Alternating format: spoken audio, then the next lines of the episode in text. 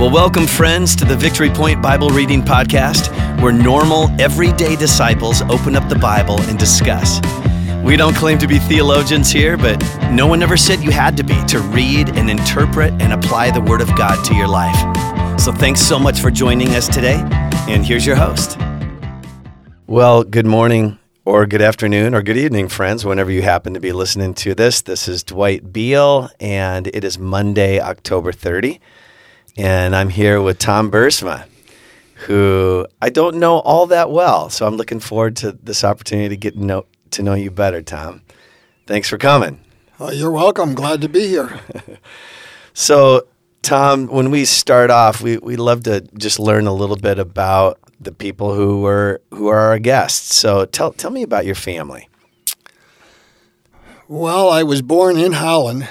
Wow. So I live in Holland now. And so almost my entire life I've lived in Holland, except for a little time I was in Wayland, Michigan. Okay. And that's a whole other story. Okay. But I had gone to college at Calvin and was planning to be a lawyer. Wow. That was my goal. Okay. And I was in law school, and I got a letter saying that I would be drafted. This is the Vietnam War, that I would be drafted soon. Okay. So I just went back home figuring, I'm going to be drafted. Yeah. And I went out for coffee with a friend of mine who said, well, you should know this. You don't get drafted if you have a job as a teacher. Hmm. Well, the bells went off in my head. A teacher? I was planning to be a lawyer. Right. So I thought, I'll just see if I can find a teaching job. Now, this is in the middle of the school year, and I have no teaching certificate, so the chances are slim. You're right. So I take a miracle. Yes, it would take a miracle. So I went from all kinds of high schools, and I would go in and I'd give my name, and I'd say, I'm just wondering, are there any openings? Yeah. And, very few had an opening. At that time, it's the middle of the school year. Huh.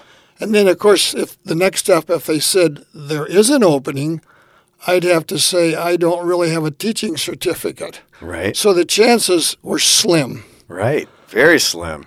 And looming in the background was the Vietnam War. Right. And I had a second cousin whose name was Dave Buursma, who went to Vietnam, and he died there. Hmm. And his family's never gotten over that. Wow. So, those were wars in those days that were fought for reasons that I think a lot of people didn't really see the purpose of the war. Right. Why are we even there? Mm-hmm. So that was in the back of my head. Sure. So I was thinking, what am I ever going to do? But somehow or the other, a friend of mine called me one day and said, I understand you're looking for a teaching job. And I said, yes. He said, this is Don Vandenbosch. I'm the principal at East Martin Christian School, and we need a teacher desperately right now because our teacher just left, and we don't have anybody. And we understand you're looking for a teaching job. Uh-huh. And I went, yes, I am, knowing I didn't even have a teaching certificate. Right. And did he even ask about that? No, not right away. Okay. But then he said something that really shook me up. It's going to be 3rd, 4th, and 5th grade. And I had no idea, how do you teach 3 grades at the same time? All in the same room? Yes. Wow. This was a little tiny Christian school out in East Martin. Huh. And they had one teacher for 3 grades. Wow. But I didn't want to go to Vietnam. Right. So I took it. So it was quite an experience. I'll bet. But what happened is I fell in love with teaching. Mm. Even I can remember sitting there and saying to myself, I love this. Huh. And so I changed my career then and there.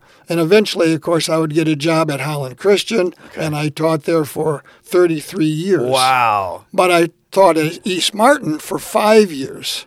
And did you ever get a teaching certificate? Yes, I did. Okay. Many years later, but then when I finally did, I think it was Holland Christian. I can remember going to the principal and saying, I finally have it, and handing it, and he said, okay, good. But he hired you without a teaching certificate as well. He did, yes. I think it was the Lord doing that. Well, I'm positive it was the Lord. Because I was at the right place at the right time when they needed a teacher at East Martin. Yeah. And when I walked into Holland Christian, that teacher had just left, and I think he would have hired anybody. Right. So I got the job, but then it ended up being my career, and I taught there for a huge time. Yep. Now, when you got your first job in East Martin, were you married at that point? No. So you were a single man. Yes. And then when did Vanna come into the picture? Well, we were already sort of engaged. Okay. So we decided once I got a job and was making money, we could get married. Uh-huh. So we got married after we moved to Holland, shortly thereafter. Okay. And then from that point on. So after you get the Holland Christian job? Yes, yes. Okay, gotcha. All right. And then you had how many kids? 3.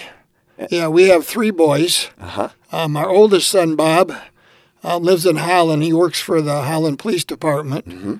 Our second son, Jeff, started out also as sort of a missionary, but eventually when he got a family, he decided he needed more money, and he became a financial advisor. Okay. And he's my financial advisor today. Fantastic. Yes. We all need one of those. Yep. And then, of course, my third son is Tom. Tom Jr. Yes, who's lived in the Philippines for a long time, and we're hoping that in 2024 he's going to come home. Oh, okay. We can talk to him. You know, the amazing thing today is that when somebody is 10,000 miles away, you can talk to him, you can actually see him. Isn't that incredible? I just set my iPhone down and talk to him, and he pops up. He knows more about the technology than I do. Right. But he, on the other end, he sets it up so that we can not only talk, but we can see each other. Right. Oh, that's awesome. So how many grandkids do you have? We have 11. Okay. You have any great grandkids? No. Okay. No, they're a little slow on getting married. Oh. But the oldest one, Rachel, who is Tom's oldest daughter, is engaged. Oh, okay. And they've come to America now. Because, you know, when you're an American living in the Philippines, it's okay when you're a little kid. Mm. But when you get to be an adult, you think, do I want to spend my life here? Right. So she's engaged, and they're going to Wheaton. And I think that it won't be long we'll be invited to a wedding. All right. That's exciting. And if that happens, that means Tom will have to come home, too. Right. At least for a while. Yes. Yeah. Okay. Well, that's a great story, Tom. Thanks for telling us about that. And let's jump into our Bible reading today. And we're going to be reading out of John chapter 11, and we're picking it up kind of almost halfway through the story already. So I'm going to give just a little bit of context so that once Tom starts reading, we'll have our bearings. So Jesus and his disciples have just been ministering, and the heat is kind of getting turned up, and he's starting to get some real serious opposition from the Jewish leaders, even to the point where they're threatening to kill him. So Jesus and the disciples, they head out into the wilderness, away from the crowds, and while they're out in the wilderness, word comes to Jesus from his friends Mary and Martha that their brother Lazarus is sick. And the exact words of the message are, "Lord, the one you love is sick." Yes. Which is beautiful because it shows that he's very close to this family, right? And but instead of rushing to his aid, he just stays there for a couple days, you know? And he says in John 11:4, "This sickness will not end in death. No, it's for God's glory, that God's Son may be glorified through it." So then they head back to Judea, and that's where we pick up the story. So, Tom, if you could take us into John 11, verses 17 through 27. "And when Jesus arrived, he found that he had been in the tomb 4 days already. Now Bethany was near Jerusalem, less than 2 miles away, and many of the Jews had come to Martha and Miriam to comfort them concerning their brother. But when Martha heard that Jesus was coming, she went and met him, but Miriam remained in the house. And Martha said to Jesus," I have a Jewish Bible here, so it says Yeshua. Oh, so I'm reading Jesus, but my Bible says Yeshua. Okay. "Lord, if you had been here, my brother would not have died. But even now I know that whatever you may ask of God, God will give you. So you see, Yeshua said to her, your brother will rise again.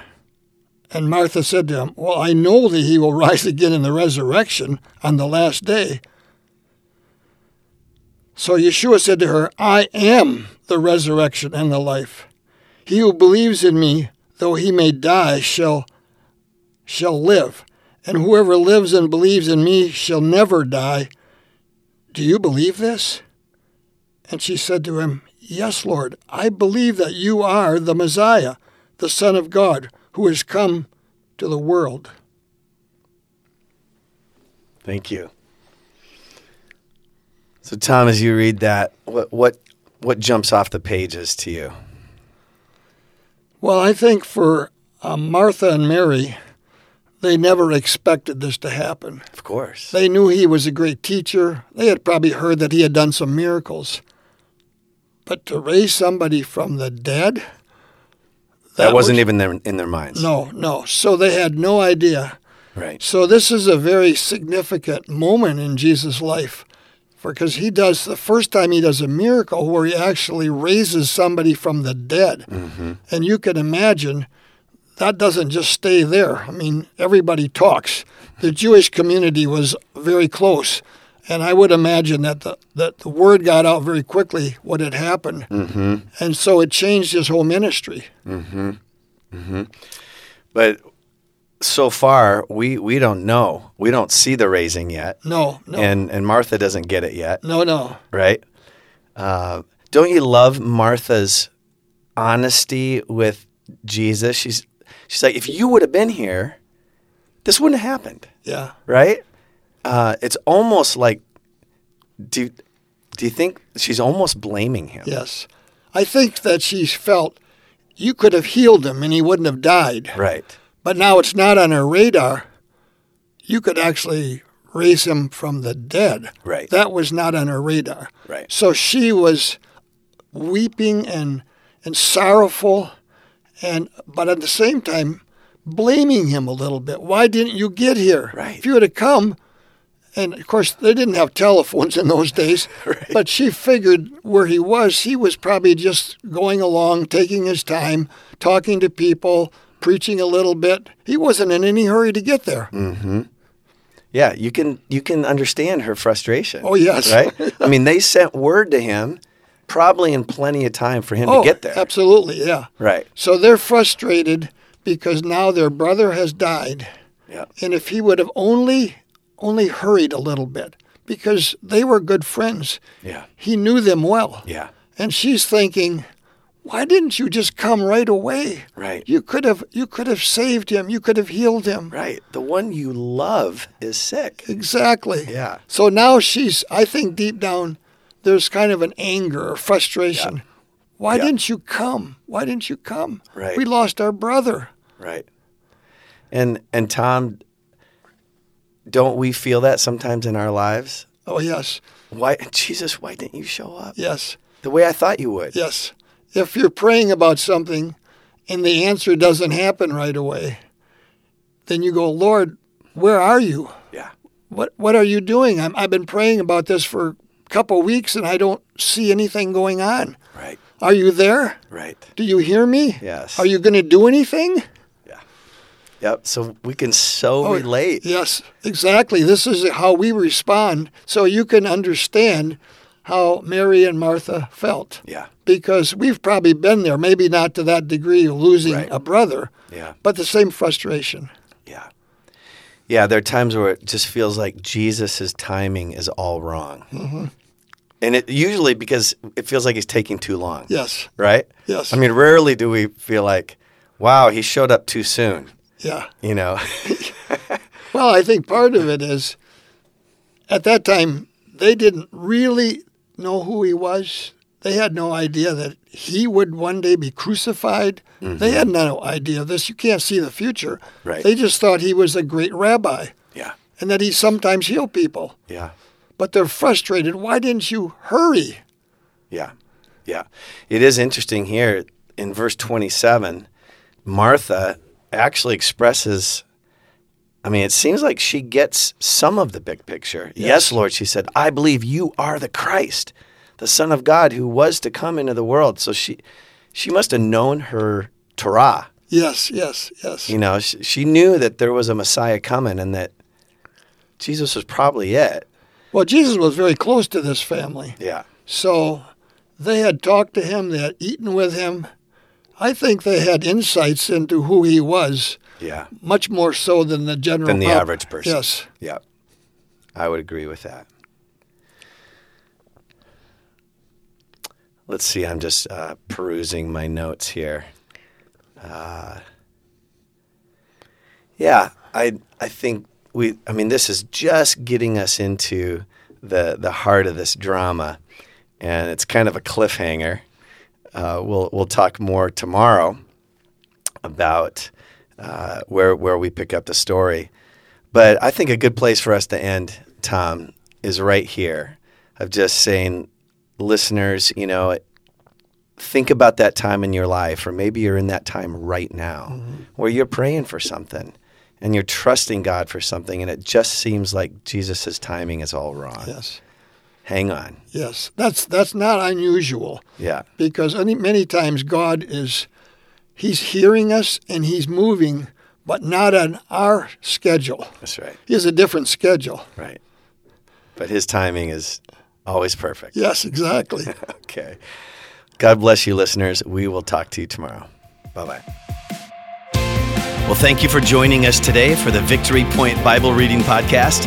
We hope that today's conversation was helpful for you and encourages you in your daily walk with God.